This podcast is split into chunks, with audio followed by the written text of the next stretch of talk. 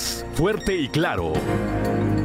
Transmitiendo para todo Coahuila. Fuerte y claro, las noticias como son, con Juan de León y Claudia Olinda Morán.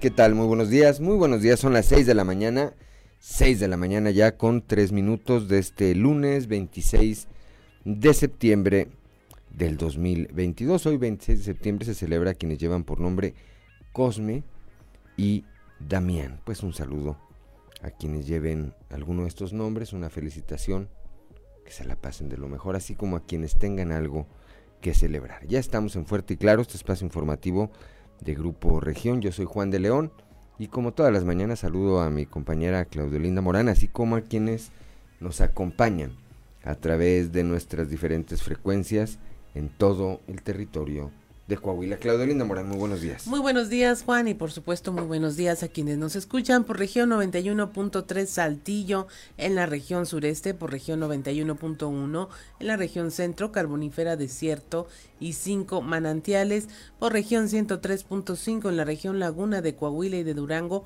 por región 97.9 en la región norte de Coahuila y sur de Texas, y más al norte aún por región 91.5 en región Acuña, Jiménez y del Río. Un saludo también a quienes nos siguen a través de las redes sociales por todas las páginas de Facebook de Grupo Región. 6 de la mañana, gracias Claudia Olinda Morán, 6 de la mañana con 5 minutos. Ya está activada como todos los días también su línea de WhatsApp, el 844-155-6915. Esta línea es de usted y es para usted, para que usted nos mande mensajes, para que usted se comunique con nosotros o a través de nosotros, si quiere mandar felicitar a alguien, si quiere sugerirnos un tema, si quiere mandar saludos, si le quiere cobrar a alguien, ¿verdad? Bueno, pues por aquí mero, 844-155-6915, 6 de la mañana con 5 minutos. ¿Cómo amanece el día, Claudia Olinda Morán? A esta hora de la mañana la temperatura en Saltillo está en 15 grados, en Monclova 21, Piedras Negras 22, Torreón 22, General Cepeda y Arteaga en 14 grados, Ciudad Acuña 23, en Derramadero al sur de Saltillo 13 grados, Musquis 21, San Juan de Sabinas 20 grados, San Buenaventura 22, Cuatro Ciénegas 21, Parras de la Fuente y Ramos Arizpe con 16 grados centígrados. Pero si quiere conocer los detalles del pronóstico del tiempo, vamos con Angélica Acosta.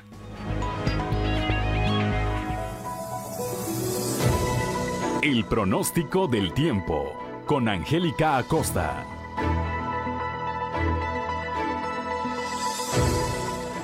Hola, hola, ¿qué tal amigos? ¿Cómo están? Muy buenos días, qué gusto me da saludarte. Ya es lunes, iniciando la semana, vámonos con los detalles del clima. Para Saltillo se espera una máxima de 25 grados, mínima de 11. Durante el día vamos a tener periodo de nubes y sol, va a estar algo fresco, ok, y por la noche un cielo principalmente claro, fresco también por la noche. Atención Saltillo, vuelven las lluvias, probabilidad de precipitación 80%, excelente. Vámonos ahora hasta Monclova, máxima de 32 grados, mínima de 19. Durante el día vamos a tener de igual manera periodo de nubes y sol, va a estar cálido, va a estar agradable, por la noche un cielo principalmente claro y la posibilidad de lluvia 40%. Este es ahí para Monclova. Vámonos ahora hasta Torreón, también temperatura cálida, máxima de 32 grados para este lunes, mínima de 20. Durante el día vamos a tener periodo de nubes y sol, sin embargo se va a sentir cálido, va a estar agradable y por la noche un cielo principalmente claro. La posibilidad de precipitación se incrementa más durante el día que por la noche, 48%. Muy bien, vámonos ahora hasta Piedras Negras, 36 grados como máxima para este lunes, mínima de 21. Durante el día mucho sol, muy cálido por supuesto, por la noche un cielo totalmente claro y la posibilidad de lluvia 25%. El pronóstico del tiempo con Angélica Acosta.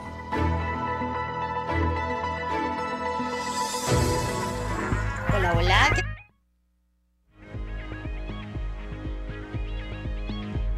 Son las 6 de la mañana ya con 8 minutos, gracias a nuestra compañera Angélica Acosta. Saludamos a mi tía Margarita Briones, que ya viene trabajando, ya viene para su trabajo, ya nos viene sintonizando como todos los días. Bendecido lunes. Tía, saludamos también allá en la región carbonífera a Lalo Reséndiz, que ya está desde Mi Café Parroquia, el único e inigualable café allá. Si anda usted por la carbonífera, como dicen aquí, con un negocio de tacos, si usted no conoce ese negocio de tacos, pues no conoce Saltillo, así es allá. Si usted no conoce Mi Café Parroquia, pues no conoce la región carbonífera. Son las 6 de la mañana con 8 minutos, como todos los lunes. Vamos con el mensaje del obispo de la diócesis de Saltillo, Monseñor Hilario González García. Mensaje del obispo. La parábola del hombre rico y del pobre Lázaro nos advierte sobre la responsabilidad social que los discípulos de Cristo tenemos. La buena administración de los bienes que Dios nos confía. La parábola del hombre rico y del pobre Lázaro. Gracias. Siguiendo a Jesús, que siendo rico se hizo pobre para enriquecernos con su pobreza, los cristianos estamos atentos a las situaciones que menoscaban la dignidad de las personas y buscamos sanar esas situaciones con espíritu de solidaridad y comunión. El pecado del hombre rico de la parábola no es la posesión de las riquezas, sino la indiferencia hacia el pobre que está en su puerta. El pecado del hombre rico no es la posesión de las riquezas, sino su indiferencia hacia el pobre que está en su puerta.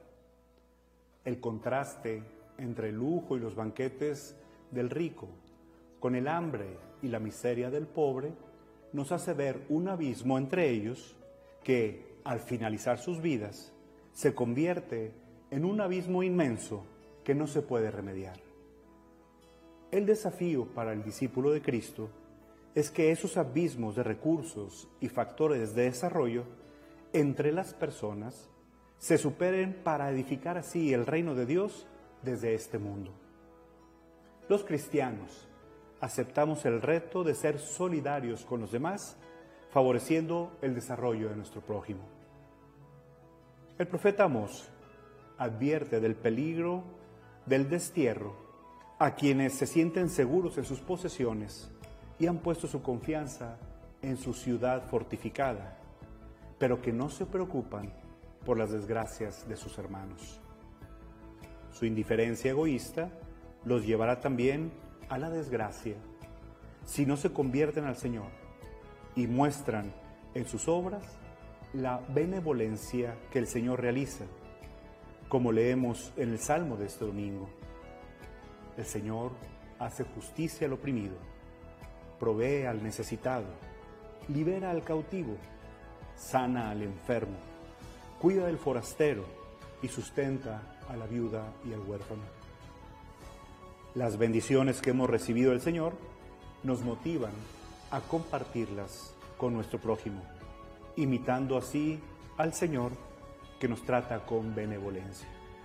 Finalmente, siguiendo los consejos de Pablo a Timoteo, somos invitados a luchar el noble combate de la fe, llevando una vida cristiana congruente y comprometida. Hemos sido llamados a la vida eterna y somos promotores de esta vida ya desde este mundo. En la medida en que practicamos las virtudes que aprendemos de Jesús y las reflejamos en nuestras acciones, vamos edificando el reino de Dios, siendo extensión de la providencia de Dios para nuestros hermanos. Que en esta semana afinemos nuestra sensibilidad hacia los hermanos que pasan alguna necesidad. Pidamos al Señor que nos conceda cumplir con fidelidad el llamado que nos hace y seamos buen testimonio de su presencia en el mundo. Bendiciones para todos.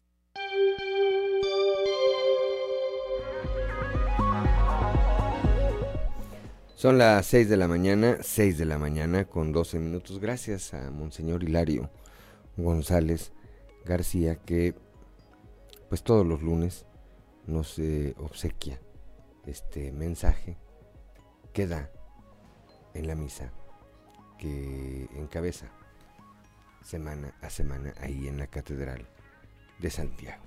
6:13 a.m.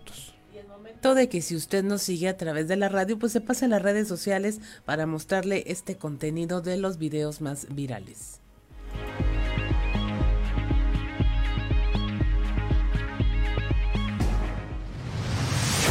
Esto es, sucedió en los 3 videos más virales del momento. Sucedió en San Mateo, California. Mediante redes sociales circula un video en donde una niña salvó su vida de milagro, pues estuvo a punto de ser atropellada por una camioneta, pero por pocos centímetros lo evitó. En la grabación se aprecia cómo una familia cruzaba tranquilamente una calle por el cruce de peatones y una camioneta que no hizo el alto respectivo estuvo a nada de atropellar a la pequeña. El chofer del vehículo regresó a la escena para ofrecer disculpas y cooperar con el caso. Sucedió en Los Cabos, Baja California Sur. Un pasajero fue detenido por golpear a un sobrecargo durante un vuelo que se dirigía a Los Ángeles. El ataque, que fue grabado por un pasajero, muestra al hombre golpeando por detrás al asistente de vuelo que caminaba por el pasillo. En la grabación parece que el sobrecargo hablaba con el atacante antes de darle la espalda. Luego, el hombre camina hacia él, lo golpea en la cabeza y retrocede. Ahora, el sujeto identificado como Alexander Tung Kun Lee, de 33 años, fue acusado de interferir en un vuelo, delito que conlleva una sentencia máxima de 20 años en una prisión federal. Sucedió en San Cristóbal de las Casas, Chiapas. Cámaras de seguridad captaron el momento en el que un grupo de personas retienen a un policía y comienzan a golpearlo. En la grabación se aprecia cómo el uniformado circulaba en una calle angosta con su motocicleta hasta que más de 5 personas lo bajan y comienzan a lincharlo. Hasta el momento no se sabe el estado de salud del oficial.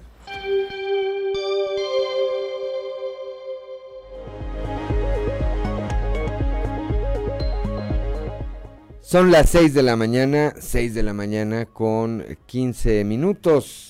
Saludamos a... Bueno, a mi tía Margarita Briones ya la saludamos, a la magistrada Sandra Rodríguez Wong, a don Gerardo Rentería, que también sigue esta transmisión a través de las redes sociales, y también con muchísimo gusto, como siempre, a don Joel Roberto Garza Padilla, ya desde Frontera, ya se reporta. Dice que nos obsequia todos los días una frase. Dice, te deseo un día hermoso, lleno de esperanza, ve recordando cuán valioso es todo aquello que viene de los amigos y considérate invitado a comprender que el mejor estado del ser humano no es estar enamorado, es estar tranquilo y que no hay nada más rico que un exquisito café para despertar. En eso coincido también totalmente con don Joel Roberto Garza Padilla. Iniciamos semana, bendiciones para todos, también para usted, por supuesto. Don Joel, 6:16 a.m. y bueno, pues vamos directamente a la información. El día de ayer fue detenido e internado al penal de Mesillas aquí en Ramos Arizpe, el penal federal, Cristian N, quien aparece como dueño del pozo El Pinabete, ahí en donde perdieron la vida 10 mineros. Néstor González con el reporte.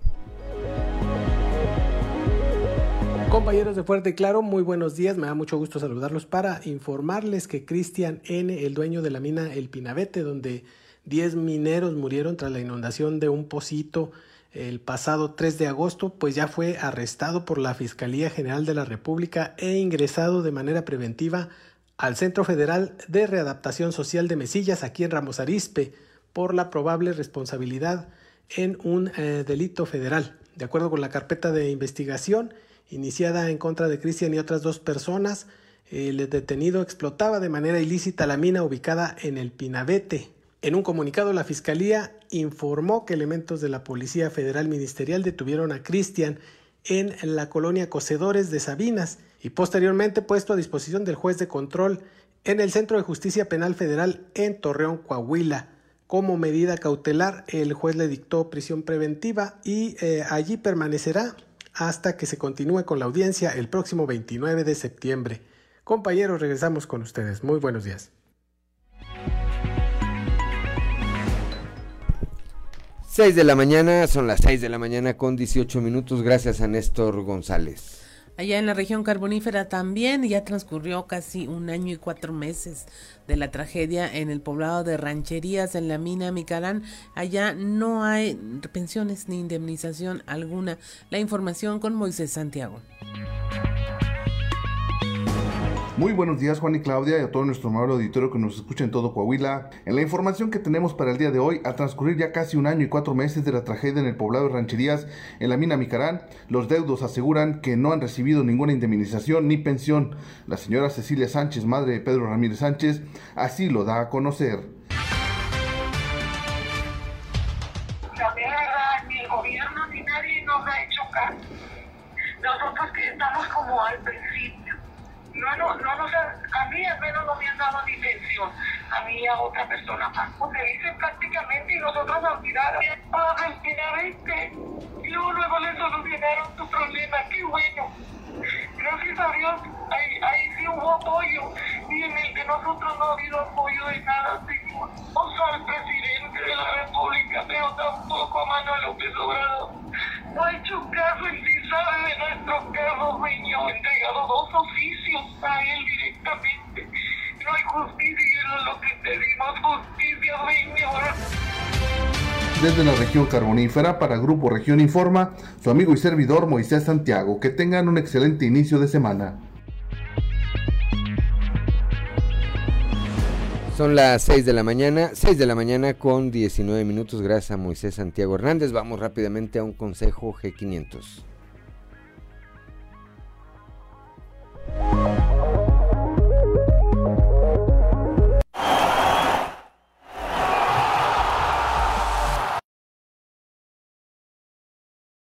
Viaja a Qatar 2022. Realiza una carga de 15 litros o más. Registra el código QR y gana. G500, la gasolina oficial de la Selección Nacional de México. Consulta términos y condiciones. Vigencia del 1 de agosto al 30 de septiembre del 2022. Ya son las 6 de la mañana con 20 minutos. Una pausa y regresamos.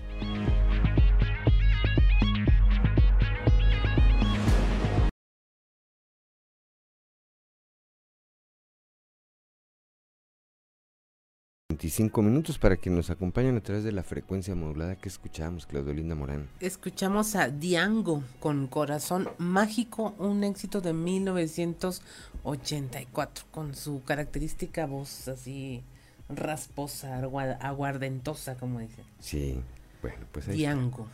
De 1982. 84, bueno, pues hace un buen.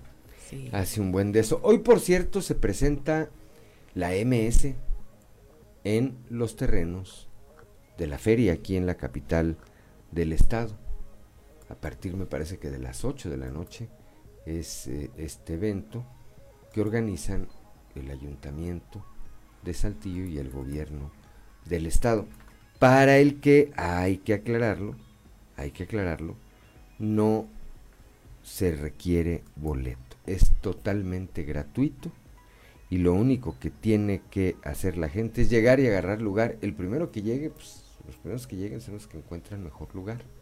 Los últimos que lleguen, pues, estarán más atrás.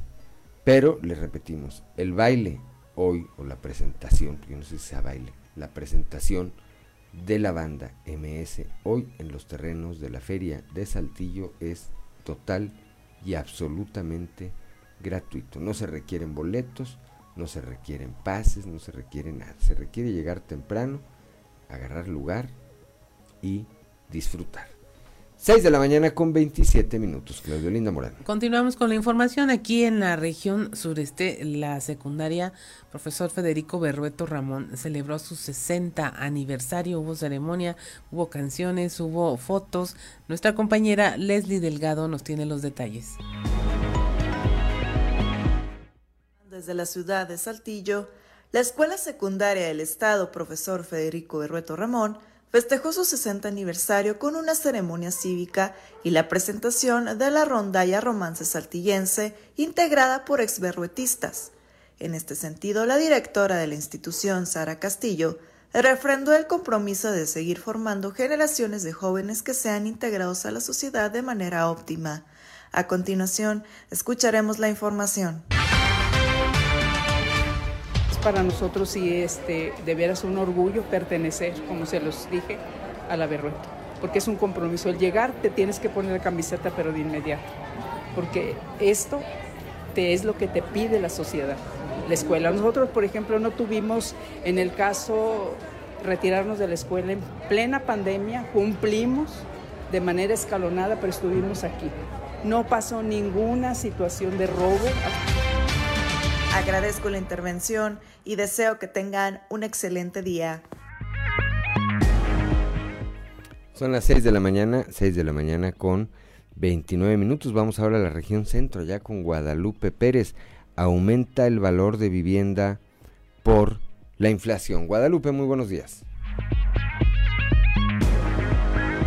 Debido a la inflación, el valor de la vivienda ha aumentado de 4.5 a un 5%. Aunque se está empezando a desarrollar vivienda en Ciudad Frontera y Monclova, los costos van desde 450 a 700 mil pesos, mientras que se tiene demanda también en viviendas con valor de 1 millón a 1,5 millones de pesos, pero el problema es que no se han encontrado terrenos para el desarrollo de estas. Así lo señaló Andrés Osuna, subsecretario de Vivienda y Ordenamiento Territorial en la región centro y consejero nacional de la Canadevi. Mira, la casa se aumenta, estamos intentando no aumentarla, pero se ha aumentado de entre un 5, de un 4,5 a 5% el valor de la casa, donde podemos, porque impactamos más en los terrenos, pero cuestiones como es en Saltillo, pues sí se ha elevado mucho más porque no hay terreno. ¿Y aquí en la región centro cómo está la situación? Bien, pero no, o sea, estamos ya empezando a desarrollar vivienda. ¿Por qué? Porque sí batallamos mucho con los créditos. Saludos desde la región centro para Grupo Región Informa, Guadalupe Pérez. Son las 6 de la mañana con 30 minutos. Saludamos, antes de continuar con Claudia Olinda Morán, saludamos también a mi amigo Daniel León Oviedo, que sigue esta transmisión de manera continua a través de las redes sociales. Ya debe andar trabajando, es un hombre de mucho trabajo. Te mandamos un saludo, Daniel, con todo afecto. Claudia Olinda Morán. Continuamos con la información. En Piedras Negras, a pesar de la proliferación de zancudos y mosquitos, se descartan que haya casos positivos de dengue y otras enfermedades. La información con nuestra compañera Norma Ramírez. Muy buenos días. La información desde Piedras Negras.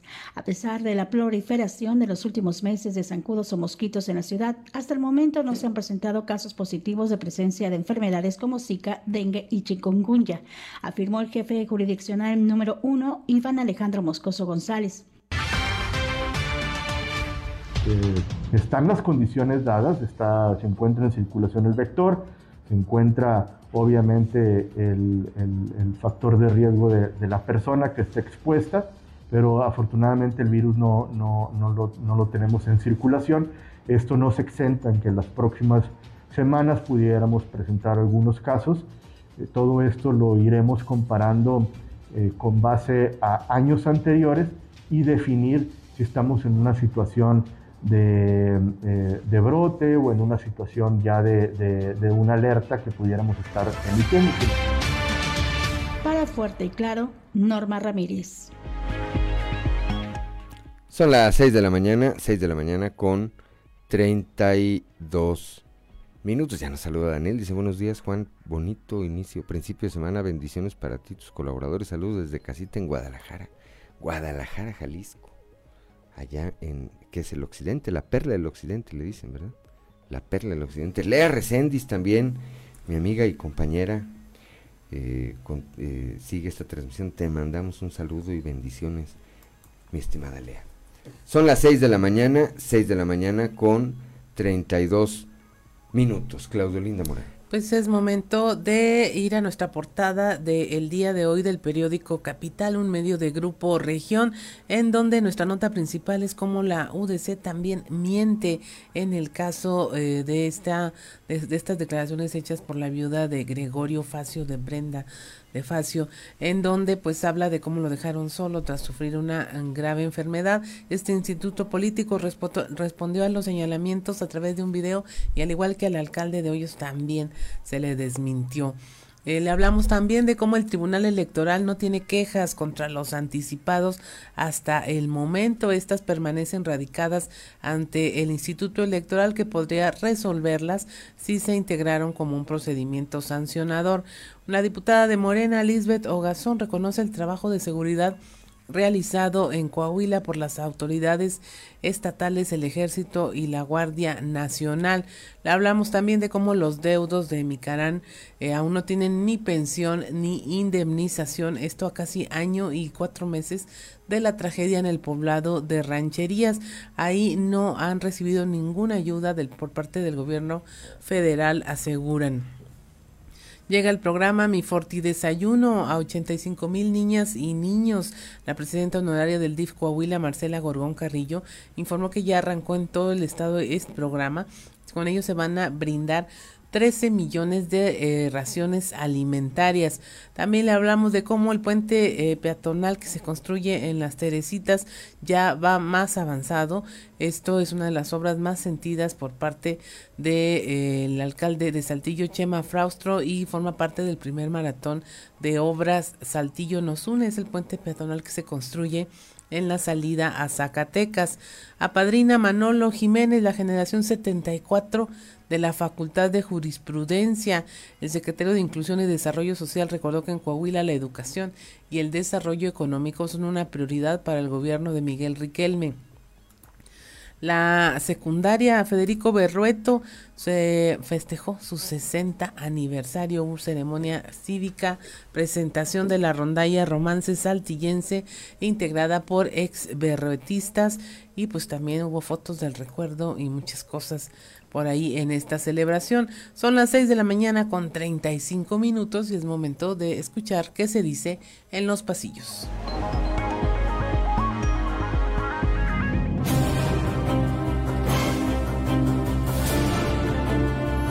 Y en el cartón de hoy, la chamba, que nos muestra Reyes Flores Hurtado, quien está en un campo rodeado de nopales, mientras que nos platica: a mí no me van a decir cómo hacer mi chamba, que aún no sé cómo se hace. Aunque ya la FGR detuvo a Cristian N, uno de los presuntos propietarios del pozo de carbón El Pinabete, de allá de Sabinas, y donde a causa de un derrumbe murieron atrapados 10 trabajadores, el hecho apunta a que ya la 4T le dará carpetazo al asunto, luego de que se entregaron las respectivas indemnizaciones por 4.7 millones de pesos a los familiares de cada uno de los 10 inafortunados mineros, cuyos cuerpos no han sido rescatados. ¡Desgraciado! Y seguramente ni los rescatarán. Desde el momento en que los trabajos de construcción del Tajo a cielo abierto para llevar a ellos fueron encomendados a la CFE de Manuel Bartlett, el mismo que trae la responsabilidad del rescate de cuerpos en Pasta de Conchos, en donde nada ha pasado, por lo que ya se sabe lo que sucederá. Va a suceder otra vez. Va a suceder otra vez.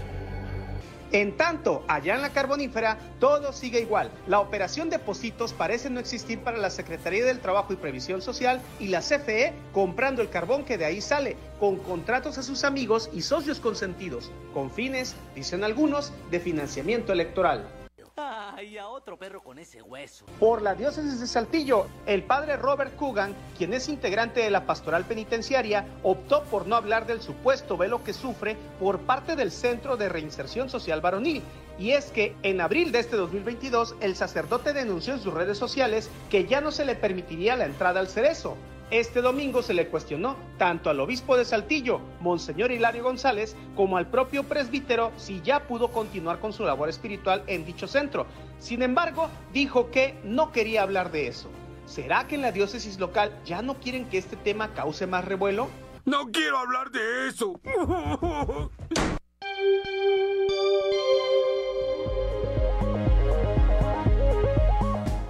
Son las 6:00 a.m. con 37 minutos. Desde Apasco, Estado de México, nos acompaña Lea Reséndiz.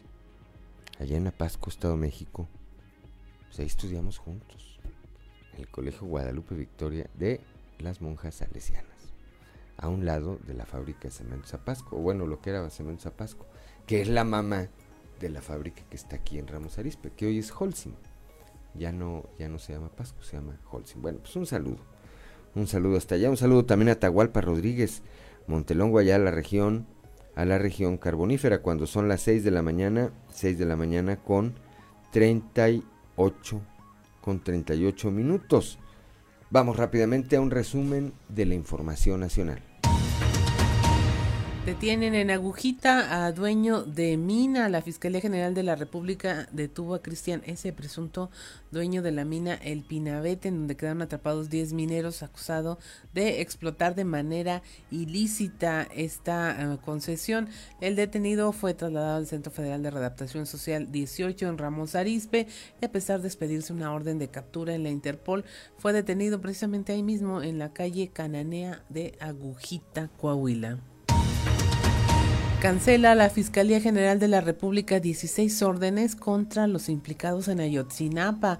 Esto había sido solicitado en agosto pasado. Había ya exfuncionarios con esta orden de detención, y de las 83 órdenes, la Fiscalía apenas ejecutó 4. 16 de esas órdenes que se cancelaron corresponden a militares acusados de delincuencia organizada, al exprocurador de Guerrero Iñaki Blanco, también por delincuencia organizada, contra un juez de Barandilla de Iguala y contra 3 funcionarios del Poder Judicial de Guerrero, entre ellos la propia presidenta del Tribunal Superior de Justicia, por desaparición forzada y obstrucción de la justicia. Se ahogan 2 niñas en un parque recreativo de Nuevo León. 2 hermanas de 12 y 14 años de edad murieron ahogadas en una represa del parque recreativo Mamulique, en el municipio de Salinas Victoria, esto como a 35 kilómetros de Monterrey. Las menores se encontraban con su padre en la represa cuando repentinamente las perdió de vista. Pasaron aproximadamente 10 minutos, se dio cuenta de que no estaban a flote y fueron sacadas del agua y llevadas a la orilla por rescatistas y paseantes, pero ya no respondieron a la reanimación. Rompe récord el tráfico de fentanilo, esto durante los últimos 11 meses en la frontera sur de Estados Unidos y México. Se han asegurado 5.800 kilos de fentanilo en varias formas, en pastillas, en polvo y hasta en tabiques de pasta. También van escondidos en vehículos, en personas, estos cargamentos y hasta en empaques de dulces. Esta oleada de droga supera en 800 kilos a la detectada en el mismo periodo durante el año pasado. Hay una alerta por medicina contra la artritis. El fármaco llamado Actembra no está autorizado en México, pese a que se ha detectado su venta como tratamiento para la artritis reumatoide. La COFEPRIS alertó de su distribución y venta, ya que esta medicina no cuenta con registro sanitario, y el propio laboratorio Roche informó que los lotes en México no corresponden a sus productos, por lo que se trata de una falsificación de este medicamento. Finalmente, a la alza presencia de osos en Nuevo León, esto por la sequía y necesidad de alimentos. 6 de la mañana con 41 minutos, vamos rápidamente a un consejo G500.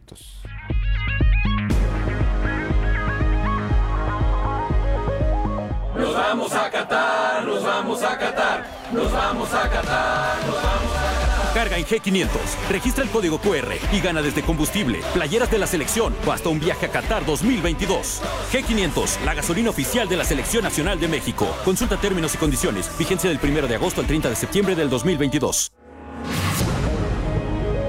Son las 6 de la mañana con 42 minutos. Una pausa y regresamos.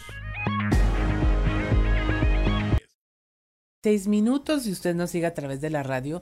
Escuchó a Diango con Esta Noche Quiero Brandy, igual de una producción de 1984 en el mismo álbum de Corazón Mágico.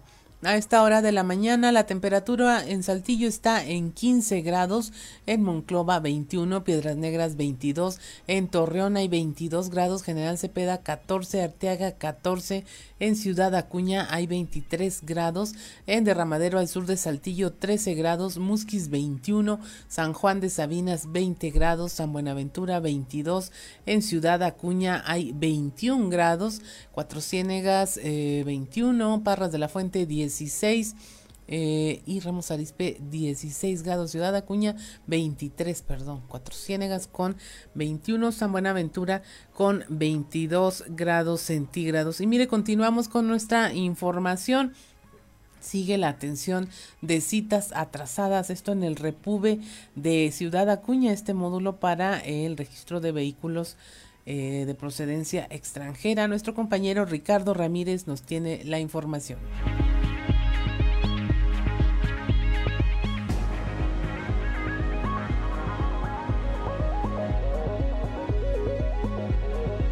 Con el objetivo de atender el gran número de citas que se han retrasado en el módulo del registro público vehicular en Ciudad Acuña, este continúa abierto y atendiendo a cerca de 100 personas por día para tratar de concretar el registro de sus vehículos, los cuales por falta de personal y recursos tecnológicos no habían podido ser atendidos. Sócrates Archondo, coordinador local de la Repube, comentó que al 20 de septiembre, fecha oficial del cierre de este registro en Acuña, se lograron regularizar solo 4,365 vehículos.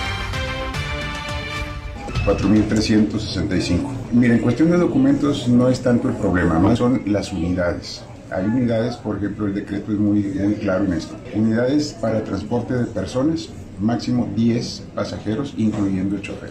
Y el número de serie empiece con número del 1 al 5. Si letra con letra no se puede, ni con otro número diferente más grande del 5. Supuestamente las citas se abren el primer día de octubre. No tenemos así exactamente de fecha ni hora. Informó para Fuerte y Claro, Ricardo Ramírez. 6:49 a.m. En unos momentos más vamos a estar platicando con Saúl García. Él es un joven emprendedor que nos va a platicar de cómo está este asunto del emprendimiento. Hay las condiciones. Él es presidente de la Comisión de Empresarios Jóvenes Coparmex Coahuila Sureste. Y queremos platicar con él en este espacio para que nos cuente cómo está la situación. ¿Les ha beneficiado la política federal al respecto? ¿Está perjudicando? ¿En dónde pondrían ellos la mirada para tratar de facilitar que quienes quieran ser emprendedores pues logren hacerlo? Muy buenos días, Saúl García. Hola, ¿qué tal? Muy buenos días, qué gusto saludarte.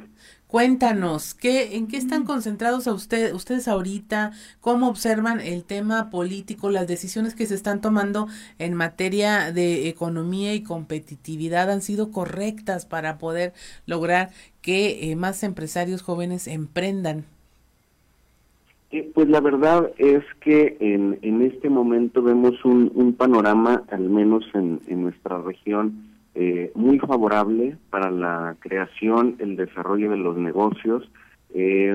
Después de lo que ocurrió con la pandemia, que era pues una cuestión de mucha incertidumbre, de muchas dudas, y luego a consecuencia también de la inflación que se ha venido presentando, pues ahorita lo que vemos es un panorama en el que vamos buscando esa estabilidad en nuestros negocios. Es cierto que nos ha obligado en la mayoría de los casos a subir los costos y los precios de nuestros productos y servicios. Sin embargo, hoy en día, afortunadamente, varios de los empresarios jóvenes, al menos de la región, están ya buscando nuevas oportunidades, otras alternativas para el desarrollo y el crecimiento de sus negocios.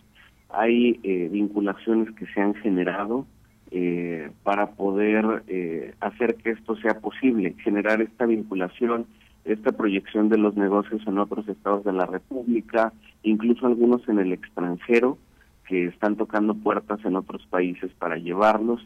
Entonces, si bien muchas veces el entorno quizá pues tenga algunas cuestiones que parezcan complicadas, que parezcan adversas, sin embargo creo que el empresario de la región busca siempre estas alternativas para hacer que los negocios puedan prosperar al final de cuentas y que se pueda tener un buen resultado en cada uno. Eso ha sido bastante bueno para nosotros y por eso también lo consideramos hasta cierto modo importante importante y relevante para poder salir adelante. Así es, te pregunto esto de Saúl García, presidente de la Comisión de Empresarios Jóvenes Coparmex Coahuila Sureste, porque se acercan tiempos electorales en donde como jóvenes van a escuchar muchas propuestas y han sido casi siempre un sector poco participativo en materia política y nosotros entendemos por qué. Hay partidos o corrientes ideológicas que los ven como alguien a los que hay que darles y darles y ayudarlos permanentemente, y hay otros que los ven como posibles empresarios, como posibles generadores de empleo, como posibles motores de la economía. Sí, es muy interesante este punto que comentas, porque creo que se ha venido trabajando mucho en hacer y darle más peso a las acciones que realizamos como empresarios jóvenes. Uh-huh. Hemos demostrado, considero yo, en muchas de las ocasiones que podemos también estar en estos niveles comparados a un empresario de cualquier edad, ¿no? Entonces, sí es cierto que muchas veces se nota como al sector joven como una población que quizá como sin tanto peso. Entonces siento yo que poco a poco ha ido ganando también este peso, se ha ganado peso también en la parte de reflexión, en la parte de señalar ciertos puntos de lo que va ocurriendo en nuestro entorno, y creo que eso nos da también la oportunidad y se va generando esta intención también de que seamos escuchados, de que se sepa qué estamos haciendo. Y considero yo que el trabajo del empresario joven hoy en día es más profesional, está buscando también hacer las cosas muy bien, poner en alto el nombre del país. Y en ese sentido también dentro de la Coparmex buscamos mucho la participación ciudadana, el estar atentos a lo que ocurre en nuestro entorno, y creo que se ha venido logrando muy bien. Los empresarios jóvenes de la región sureste, y actualmente también que tengo la oportunidad de conocer a presidentes de otros estados de la República y a socios de otras comisiones, creo que estamos levantando mucho la voz desde lo que hacemos y demostrando que lo hacemos bien. Y creo que esto nos permite también acercarnos para también comentar lo que de pronto necesitamos, lo que hace falta para el empresario joven. Y creo que al menos aquí en el estado de Coahuila pues seguiremos en ese camino. También por parte del centro empresarial existe todo el respaldo y estaremos también participando pues en estos tiempos desde la postura de estar trabajando mucho en la promoción de la participación ciudadana, uh-huh, para que en realidad ejerzamos nuestros derechos, cumplamos con nuestras obligaciones y que esto repercuta, a final de cuentas, es la construcción del México que todos queremos. Entonces creo que el panorama para el joven en general y para el empresario joven hoy en día es de mucha más apertura, de mucho más diálogo, de mucha más inclusión también para poder incidir en la vida social, en la vida pública, que creo que es algo fundamental porque también desde nosotros surgen estas nuevas ideas, hay un dinamismo en la juventud que pues favorece mucho también a los entornos. Así es, Saúl, pues un gusto charlar contigo esta mañana, no será la última ocasión en que tengamos estas conversaciones, porque el papel de los jóvenes es críticos, emprendedores, observadores y de una muy amplia participación. Te damos las gracias por haber conversado con nosotros, Saúl García, él es presidente de la Comisión de Empresarios Jóvenes Coparmex Coahuila Sureste, y pues te deseamos que tengas un excelente inicio de semana. Igualmente, muchísimas gracias para ti y para toda la audiencia. Muchas gracias, Saúl. 6:56 a.m. Estamos en Fuerte y Claro. Regresamos.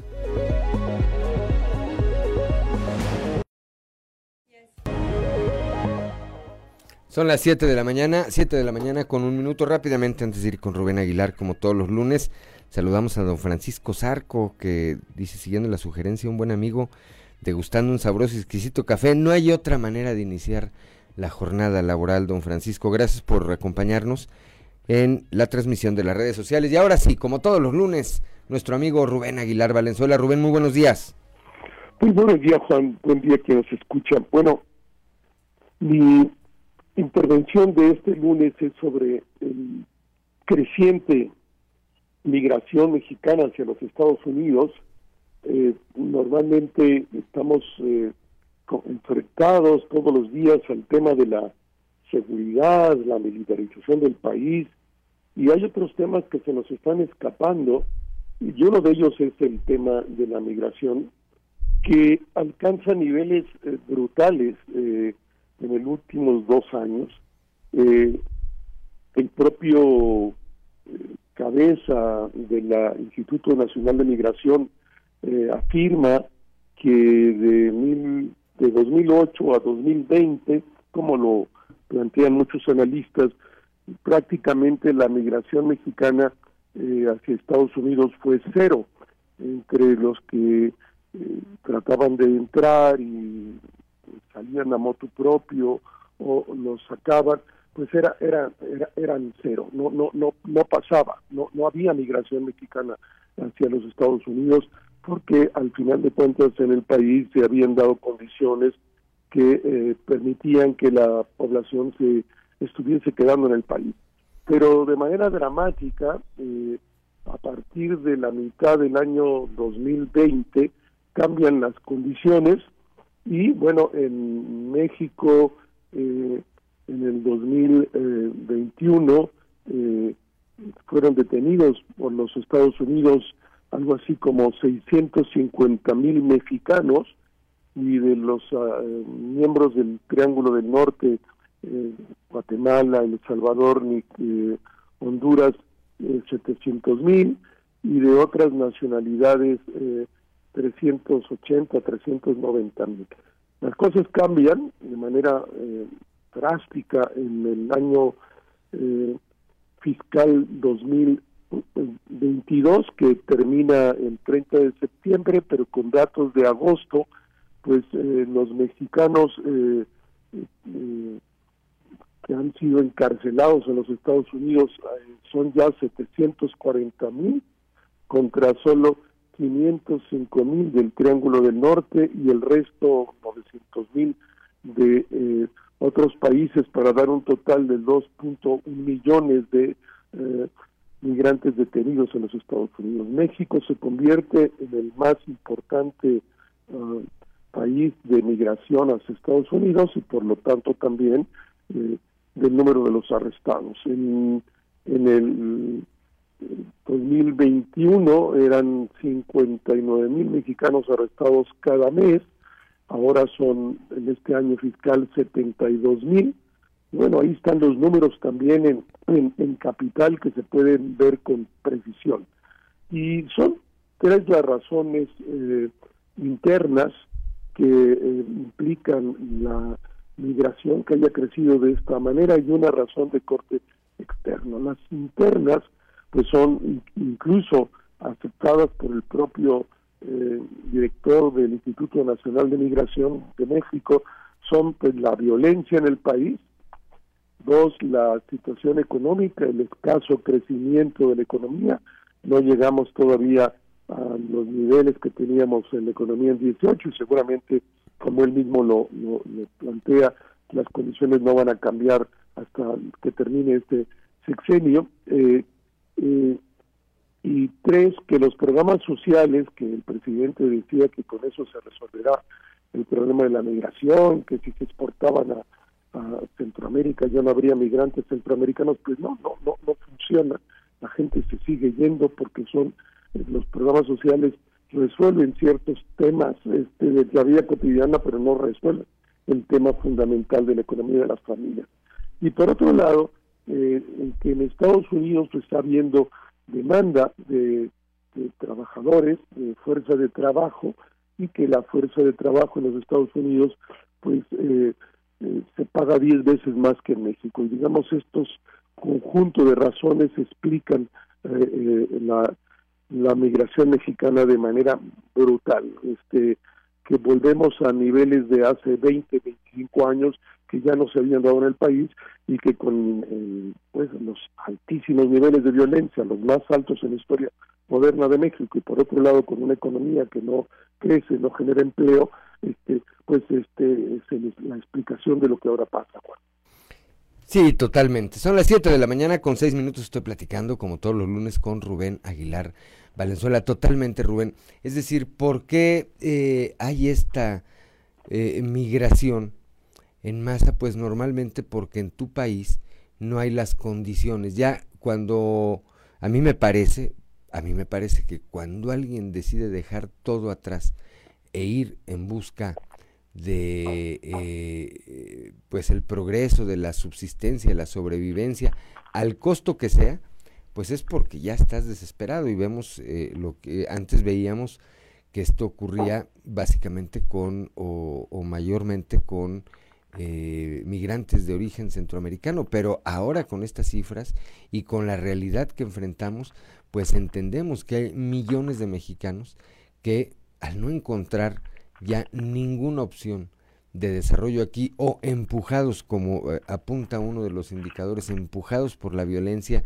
que viven en sus sitios de origen, pues prefieren arriesgarse a cruzar hacia los Estados Unidos y trabajar, iniciar una vida de trabajo allá, que en muchos de los casos, pues evidentemente sí les resulta una mejor opción que quedarse aquí en México, Rubén. Así es, y como bien lo anotas, el tema problema era la migración de los centroamericanos a los Estados Unidos. Ahí, como Donald Trump dobla al presidente López Obrador y la Guardia Nacional se dedica a detener centroamericanos, lo seguimos haciendo, pero hoy la migración mexicana a los Estados Unidos es el mayor problema. Si redondea uno con el año fiscal, que estos números que yo daba, 744,000, le añades 70,000 que son los que han venido, 72,000 cada mes de los últimos meses, pues andaremos arriba de los 800,000 mexicanos detenidos en Estados Unidos contra apenas 550,000 centroamericanos. El problema ahora es México, la mayor país expulsor de migrantes hacia los Estados Unidos, y pues por las condiciones que ya hemos planteado. Por un lado, los altísimos niveles de violencia, 36,000 homicidios dolosos en cada uno de estos años de este gobierno. Dos, pues un muy débil crecimiento de la economía. En 2019 no creció. En 2020 nos fuimos -8%, en 2021 creció 2%, en 22 no crecerá arriba del 1.2% a lo más también, en 23 las expectativas son de 1.4%, o sea, no recupera el golpe del año 20. Entonces, pues esa es la explicación de fondo, y bueno, los programas sociales pues no funcionan para eso, no detienen la migración de ninguna manera. Están hechos más en la lógica del voto que el voto corporativo a partir de la dávida de resolver un tema de la economía de las familias, y por eso estamos viendo esos números. Y pues la migración es expresión de que algo no camina bien en el país, si no la gente no se estuviera yendo. Y pues ahí está la evidencia que se había ido deteniendo la migración a partir del año 2000, 2010 se detiene la migración, y se mantuvo por 10, 12 años en números prácticamente cero. No es que no hubiera migrantes, regresaban, pero no llegaba de ninguna manera a estos números que hoy nos enfrentamos, Juan. No, definitivamente ahí están, este es resultado de estas circunstancias que ya mencionabas, y que pues no parecen además tener reversa ni tener freno, Rubén, y eso nos hace ver historias de terror como la de hace algunos meses en San Antonio, Texas, con un camión abandonado con más de 40 migrantes, muchos de ellos mexicanos, algunos de ellos lamentablemente murieron ahí abandonados aquí mismo en Coahuila. Hemos sido testigos, Coahuila es un paso natural de los migrantes nacionales y extranjeros hacia los Estados Unidos, y hemos visto también estas historias terribles de pues personas que son transportadas de manera ilegal.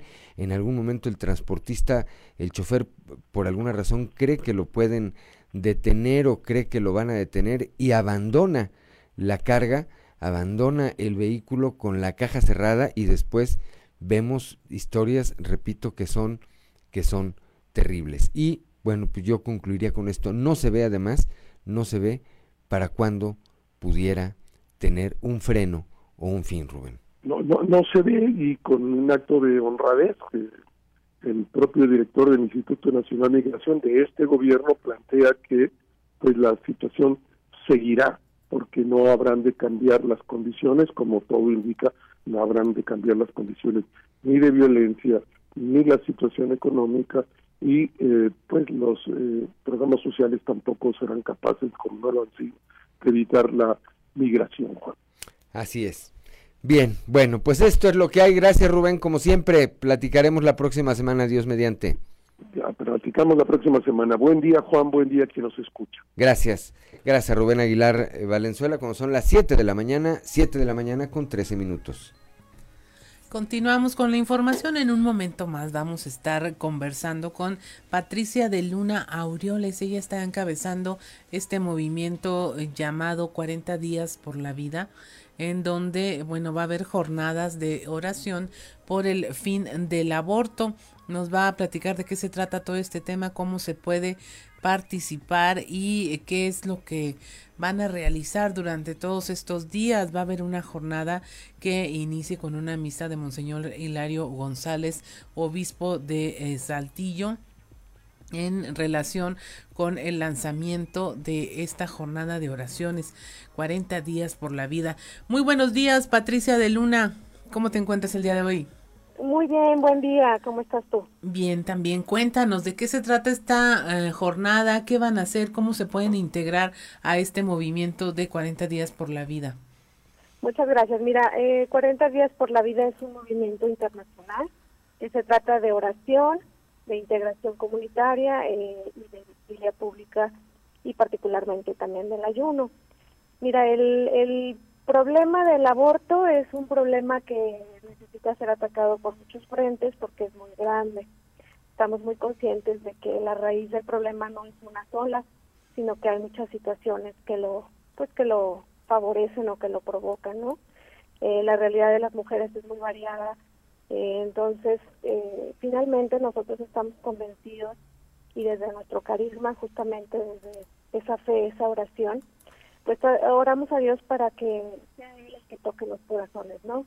Nosotros somos solo meros instrumentos, pero estamos muy conscientes también de que Dios se vale de las personas, ¿no? Entonces es importante que nosotros estemos ahí físicamente mostrando ese rostro, porque es una mirada lo que hace que parezcamos o que estemos cercanos a las personas que están en necesidad, no meramente el asistencialismo, ¿no? O sea, que es importante también el dirigirlos a instancias que los puedan ayudar. Acompañamiento, todas esas acciones. Exactamente. Entonces, pues bueno, nosotros invitamos a la sociedad en general. Este no es un movimiento que sea exclusivo de alguna religión.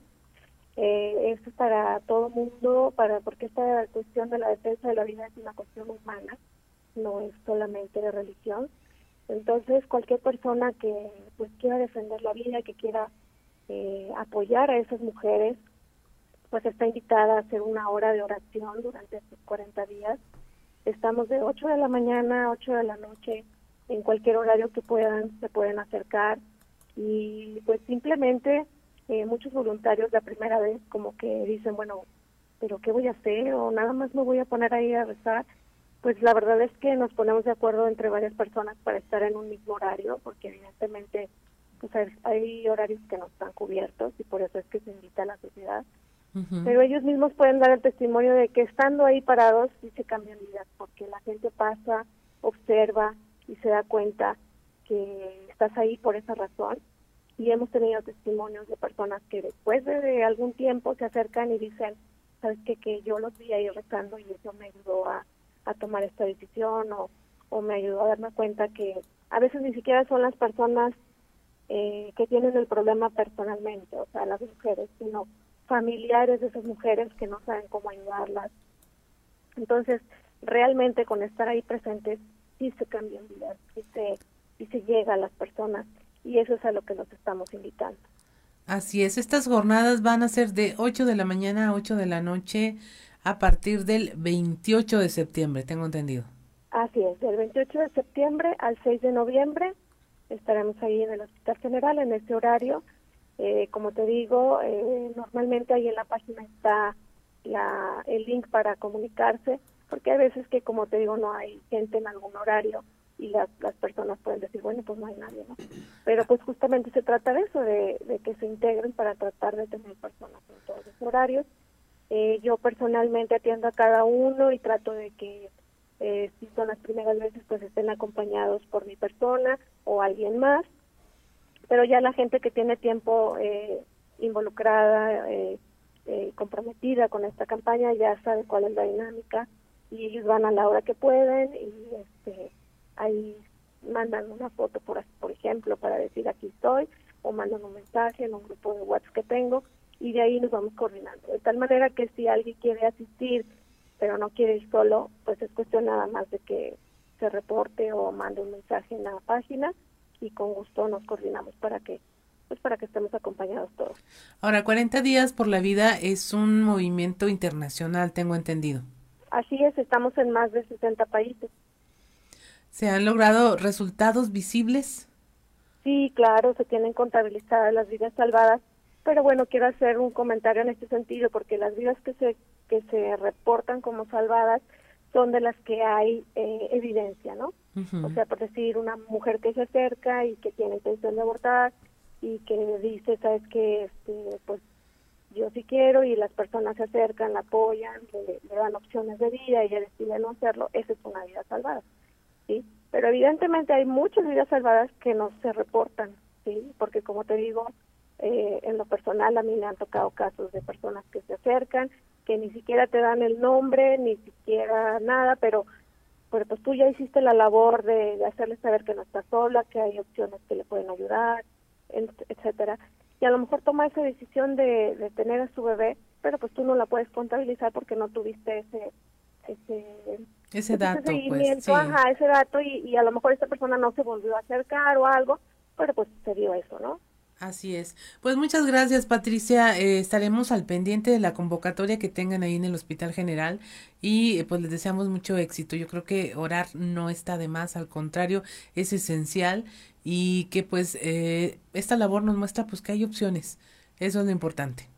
Así es. Muchísimas gracias. Y bueno, si hay algo de tiempo, nada más quería invitarlos este miércoles, a los que sí profesan la religión católica, tendremos la misa de inicio oficiada por Monseñor Hilario, el obispo de Saltillo, en el santuario de Guadalupe a las 7 p.m. A las 7 de la noche en el santuario de Guadalupe. Muy bien, muchas gracias, Patricia de Luna, que tengas un excelente inicio de semana. Muchas gracias a ti, que Dios te bendiga. Gracias. 7 de la mañana, 7 de la mañana con 20 minutos. Vamos rápidamente a un consejo G500.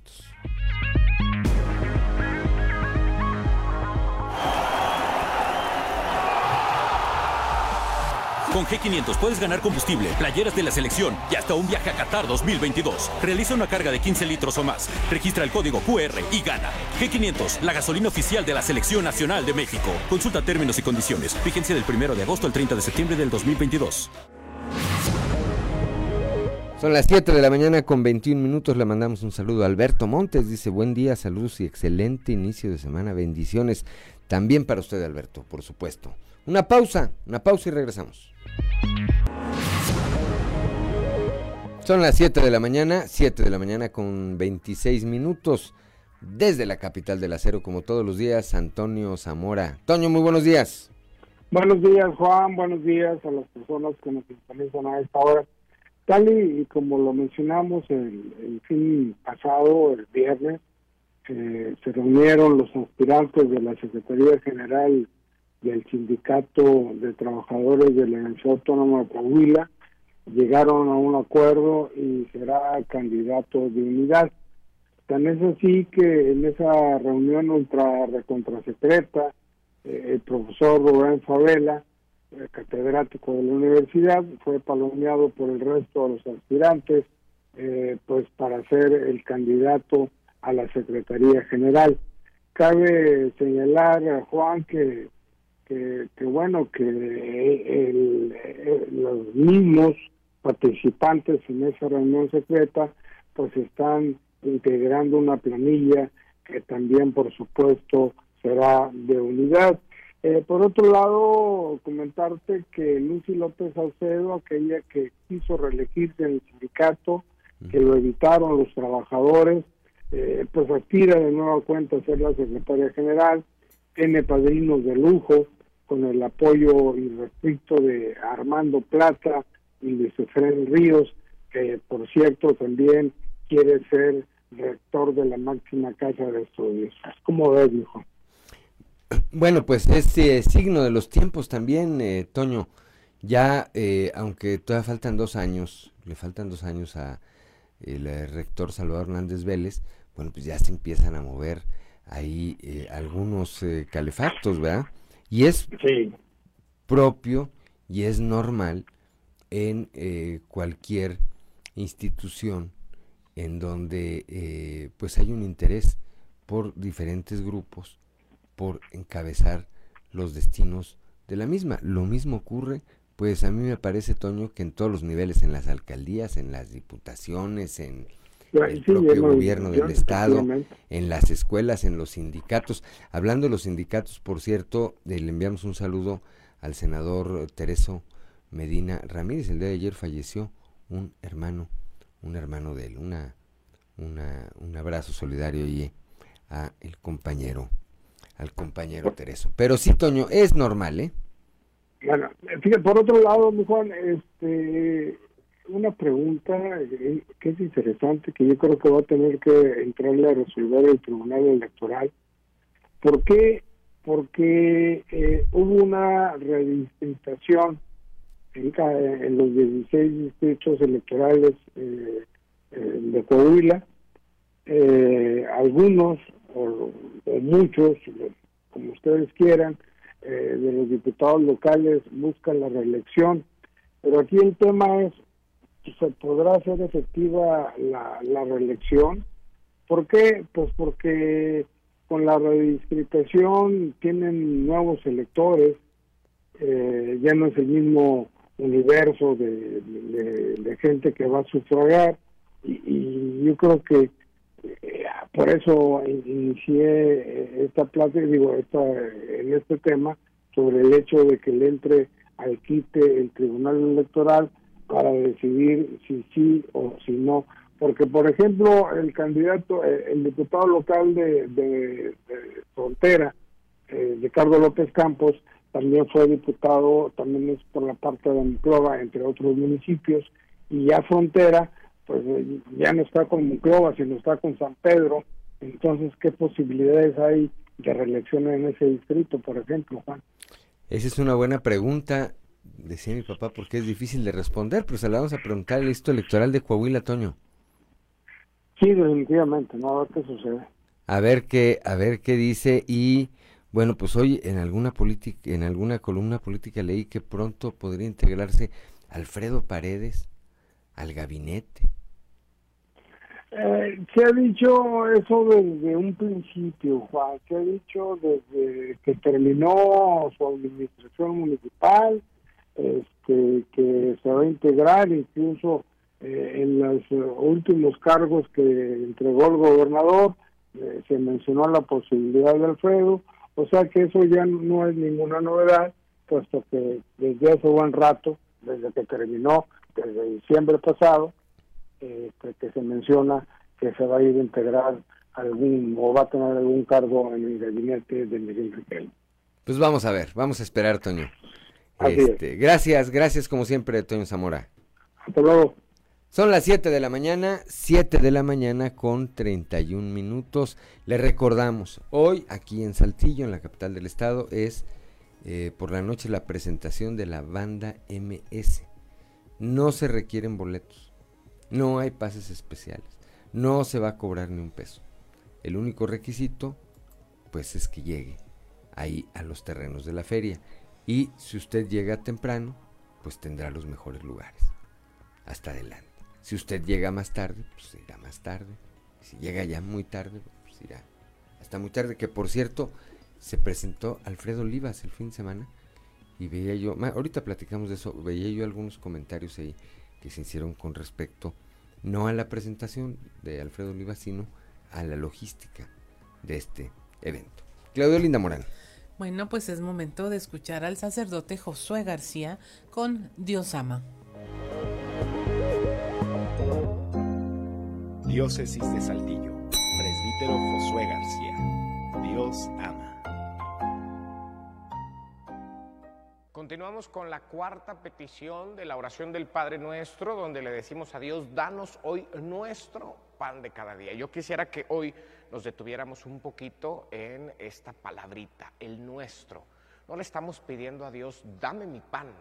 Estamos pidiendo el pan en común, el pan también de los hermanos. Con esto no quiero decir que una persona egoísta, una persona que no comparte el pan, no va a disponer de lo necesario para llevarse un alimento a la boca. Simple y sencillamente, ese pan, el pan que proviene de la explotación de otros, no es un pan bendecido por Dios, así de sencillo. Y esto debemos entenderlo tanto en clave personal como en clave estructural. Por eso, al pedir nuestro pan, el pan nuestro de cada día, en lo referente al alimento, pues nadie tiene derecho a decir que el alimento es suyo cuando otros están pasando hambre. Definitivamente que la oración del Padre Nuestro, la oración o el pan al que se refiere la cuarta petición del Padre Nuestro, es el pan que se parte y se comparte. Diócesis de Saltillo.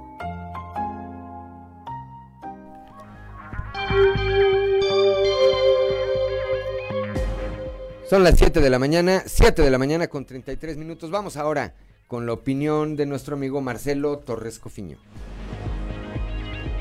Una cosa son las palabras y otra la realidad. El presidente ha dicho hasta el cansancio que resolverán el problema de desabasto de medicamentos. Pero la realidad es que no han sido capaces. Solo en el primer trimestre de este año, el IMSS dejó más recetas sin surtir que en todo el 2019. Es decir, hemos ido de mal en peor. La pandemia desnudó por completo a la 4T. Su pésima gestión llevó a México a ser uno de los países con más muertes por COVID-19 y por otras enfermedades en los últimos 2 años. No les importó. Siguieron con su postura irresponsable, dejando sin las medicinas necesarias a las clínicas y hospitales públicos, y orillando a las y los mexicanos a atenderse por su cuenta. Pero lo que ya es el colmo de los colmos es la noticia de que 5 millones de dosis de vacunas contra el COVID hayan ido a parar a la basura porque caducaron, porque no tienen la más mínima idea de cómo se administran los recursos, porque jamás han trabajado, porque no solo son corruptos, sino tremendamente incompetentes. Quiero insistir, no es que el pasado todo fuera perfecto. Y sí, claro, había mucho por mejorar, pero lo de ahora es infame. La salud lo es todo. Por eso necesitamos un nuevo modelo de salud en el que participen las organizaciones de la sociedad civil, los grupos gremiales y los colectivos empresariales, todos en coordinación, desde luego, con las autoridades gubernamentales, para que no haya desabasto y para que no se tire lo poco que sí compraron a la basura.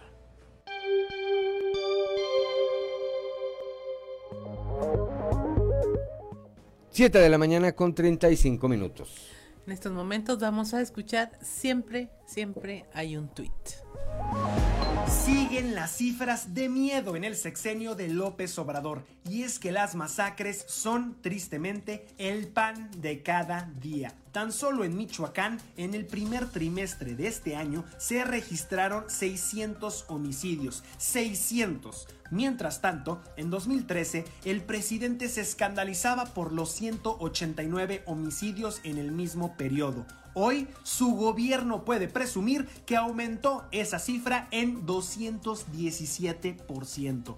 En aquel tuit se quejaba que era la cifra más alta en décadas, así que en 2022 decidió subirse al podio y tomar ese primer lugar. Hace 9 años, AMLO le pedía a Enrique Peña Nieto atender las calamidades del país. Hoy somos nosotros quienes se lo pedimos, pues lo sufrimos todos los días. Afortunadamente, podemos revelar su doble discurso, ya que siempre, siempre hay un tuit.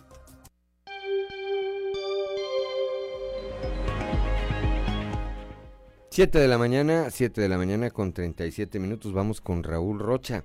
Dice el director de salud en el municipio de Saltillo, el doctor Luis Alfonso Carrillo, que prácticamente la mayoría de los saltillenses en algún momento tuvimos COVID-19. Raúl, muy buenos días. ¿Qué tal, compañeros? Buen día, información para hoy. Después de 2 años y medio de que llegó la pandemia del COVID-19, es probable que la mayoría de los saltillenses se hayan contagiado del virus, consideró el director de salud del municipio, Luis Alfonso Carrillo. Mencionó que en muchos casos las personas no tuvieron síntomas y en otros más fueron muy leves, por lo que esa gente consideró no hacerse la prueba. Pero pudo haber sido mayor. Muchísimos casos, la mayoría no tuvieron síntomas. Estas personas no podemos saber. Pero es un alto grado. Es un alto grado. Recuerden que nadie tenía defensa del COVID. Nadie estaba inmune, nadie estaba exento de padecer el COVID, y seguramente hubo miles de personas que lo padecieron y no se dieron cuenta. Es probable que la mayoría de la población lo tuvo. Esta es la información para el día de hoy. Buen día. Son las 7 de la mañana con 38 minutos. La próxima semana cierra el periodo de inscripciones de educación inicial. Se está haciendo un llamado a los padres de familia para que inscriban a sus hijos de 0 a 2 años y 9 meses de edad. La información con Laura Estrada. ¿Qué tal, amigos de Fuerte y Claro? Los saluda Laura Estrada desde Ciudad Acuña para informarles que la próxima semana cierra el periodo de inscripciones a educación inicial, por lo que la supervisora de la dependencia, Magda Leticia Sánchez Flores, hizo el llamado a padres de familia para que inscriban a sus hijos de 0 a 2 años y 9 meses de edad, los cuales en conjunto con los padres reciben instrucción en temas de crianza para mejorar el desarrollo cognitivo y emocional de los menores. La inscripción para niños de educación inicial va desde los 0 meses hasta los 2 años, 8, 9 meses, antes de que entren a preescolar. Y la invitación está abierta a la ciudadanía. Tenemos aquí... Con 46 minutos, como todos los lunes, Alberto Borman y algo que vale la pena leer. Algo que vale la pena leer con Alberto Borman. Excelente jornada, estimado amigo Juan de León y amigos radioescuchas, mil gracias por su sintonía.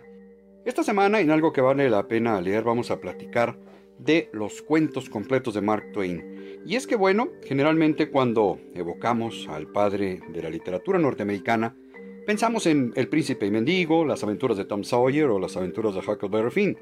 Sin embargo, y a pesar de que por la cantidad debió de suponer una labor titánica, hoy podemos acceder a una edición muy completa de todos sus cuentos, que son aproximadamente unos 60, reunidos magistralmente en una edición especial de la editorial Penguin Clásicos, con 1,604 páginas, publicada en 2016. Siempre he sido un lector asiduo y hasta fanático de su obra. Tom Sawyer y Huckleberry Finn los leí por ahí de los 7 u 8 años de edad, ambas a la fecha releídas varias veces más, así que encontrarme con este gran tesoro de cuentos ha sido una delicia total. La compilación incluye, por supuesto, la primera publicación de Twain, sucede en 1865, la célebre rana saltadora del condado de Calaveras, así como Un cuento extraño, Está vivo o muerto, Un cuento sin final y una larga lista de lectura inteligente tan vigente como la que más, le digo, más o menos unos 60 cuentos es lo que tiene esta compilación. Twain representa no tan solo un enorme placer intelectual de lectura, sino al mismo tiempo la universalidad de los libros para toda edad, porque nunca escribió una sola línea que un padre no pueda leer a su hijo, y además de escritor hay que decir que durante un tiempo se descubrió también como inventor. Siendo amigo personal de Nikola Tesla, creó algunos objetos como unos tirantes ajustables, un juego sobre anécdotas históricas y hasta el primer álbum de estampas autoadhesivas. Thomas Alva Edison siempre le admiró y refiriéndose a él dijo en alguna ocasión: un norteamericano ama a su familia, si le sobra algo de amor para otra persona, por lo general escoge a Mark Twain.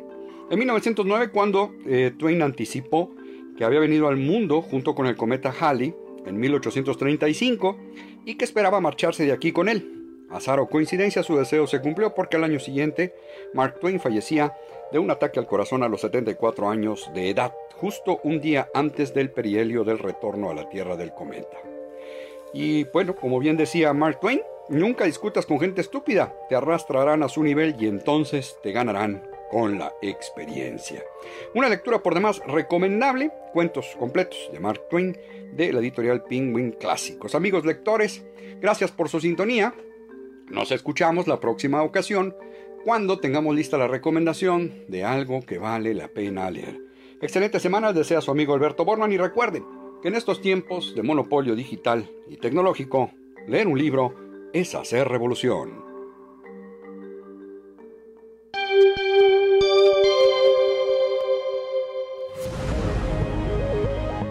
Son las 7 de la mañana, 7 de la mañana con 49 minutos. Continuamos con la información. La presidenta honoraria del DIF Coahuila, Marcela Gorgón Carrillo, informó que ya arrancó en todo el estado el programa Mi Forti Desayuno para este ciclo escolar 22-2023. Esto va a beneficiar a 85,000 niñas y niños. Se van a brindar 13 millones de raciones alimentarias nutritivas en 1,116 planteles educativos. Van a ser desayunos fríos y calientes. Con ello se garantiza que 85 niñas y niños reciban alimentos saludables en cada una de sus escuelas, impulsando su nutrición y la calidad de su aprendizaje. Marcela Gorgón agregó que con estas acciones también se apoya a la economía familiar. Son las 7 de la mañana con 50 minutos. Al apadrinar la generación 74 de la Facultad de Jurisprudencia de la Universidad Autónoma de Coahuila, esto aquí en Saltillo, el secretario de Inclusión y Desarrollo Social, Manolo Jiménez Salinas, recordó que en Coahuila la educación y el desarrollo económico son una prioridad para el gobierno de Miguel Riquelme y exhortó a los nuevos profesionistas a continuar construyendo la grandeza de Coahuila. Asimismo, reconoció el esfuerzo tanto de alumnos como de docentes y padres de familia que enfrentaron un doble reto durante la pandemia y que aún con esas adversidades lograron finalizar la carrera. Coahuila, les dijo, tiene en ustedes presente y futuro. Cualquier ciudad, estado y país que quiera salir adelante tiene que tener una juventud fuerte para poderle dar continuidad a los éxitos, y aquí nosotros tenemos la ventaja de vivir en un gran estado como es Coahuila. Avanza también la construcción de un puente peatonal en Las Teresitas, al sur de Saltillo. Esta es una de las peticiones más sentidas por parte de la población hacia el alcalde Chema Fraustro, y encontró respuesta en el primer maratón de obras Saltillo Nos Une. Esto avanza ya conforme al plan establecido, lleva un 40%. Y bueno, esto va a ser utilizado por muchas personas que a diario necesitan cruzar la salida hacia Zacatecas para ir a sus actividades cotidianas o regresar a casa. 7 de la mañana con 51 minutos. Vamos al mundo de los deportes con Noé Santoyo. Resumen Estadio con Noé Santoyo.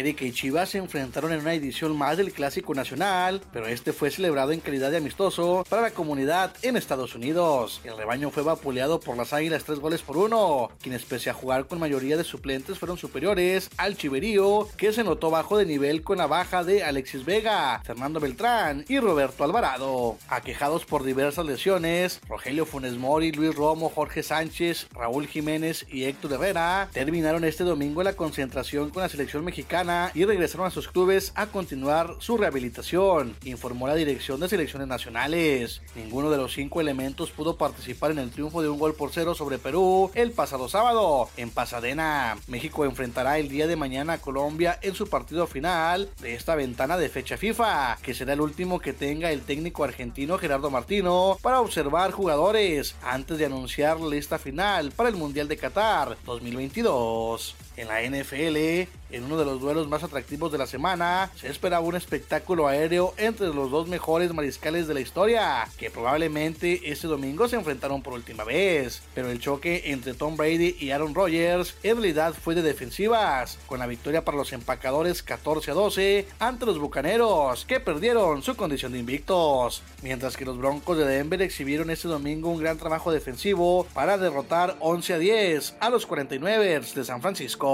En un partido de pobres números ofensivos, tanto de Russell Wilson por Denver como de Jimmy Garoppolo de los 49ers, cada uno capturó 4 veces. La defensiva de los Broncos fue determinante para llevarse la victoria. En duelo de lunes por la noche, el día de hoy Dallas se mide a Nueva York. Aaron Judge se dirigía al plato por los Yankees de Nueva York cuando el partido de ese domingo ante los Red Sox se detuvo en el 6º episodio por lluvia, lo cual generó que el juego terminara antes con una pizarra de 2-0 a favor de los Bombarderos del Bronx. El toletero estelar sigue con 60 jonrones en la temporada, a uno de empatar el récord de la Liga Americana impuesto por Roger Maris. El pitcher de los Dodgers, Dustin May, fue colocado en la lista de lesionados del equipo, por lo que prácticamente se perderá el resto de la temporada regular. Según informado por los neoyorquinos, el lanzador derecho presenta rigidez en la espalda baja. Resumen Estadio con Noé Santoyo.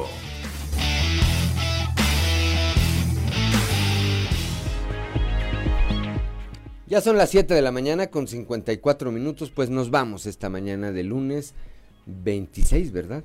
Lunes 26 de septiembre, mañana martes 27, esto no es comercial, pero sí queremos hacer la referencia.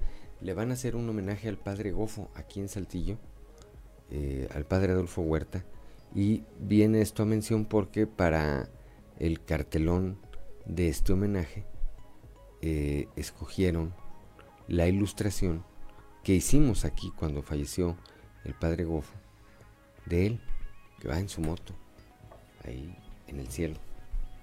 Bueno, pues ahí está, ahí vimos ayer esta convocatoria que se difunde por redes sociales, el homenaje es el día de mañana, martes 28, ¿verdad?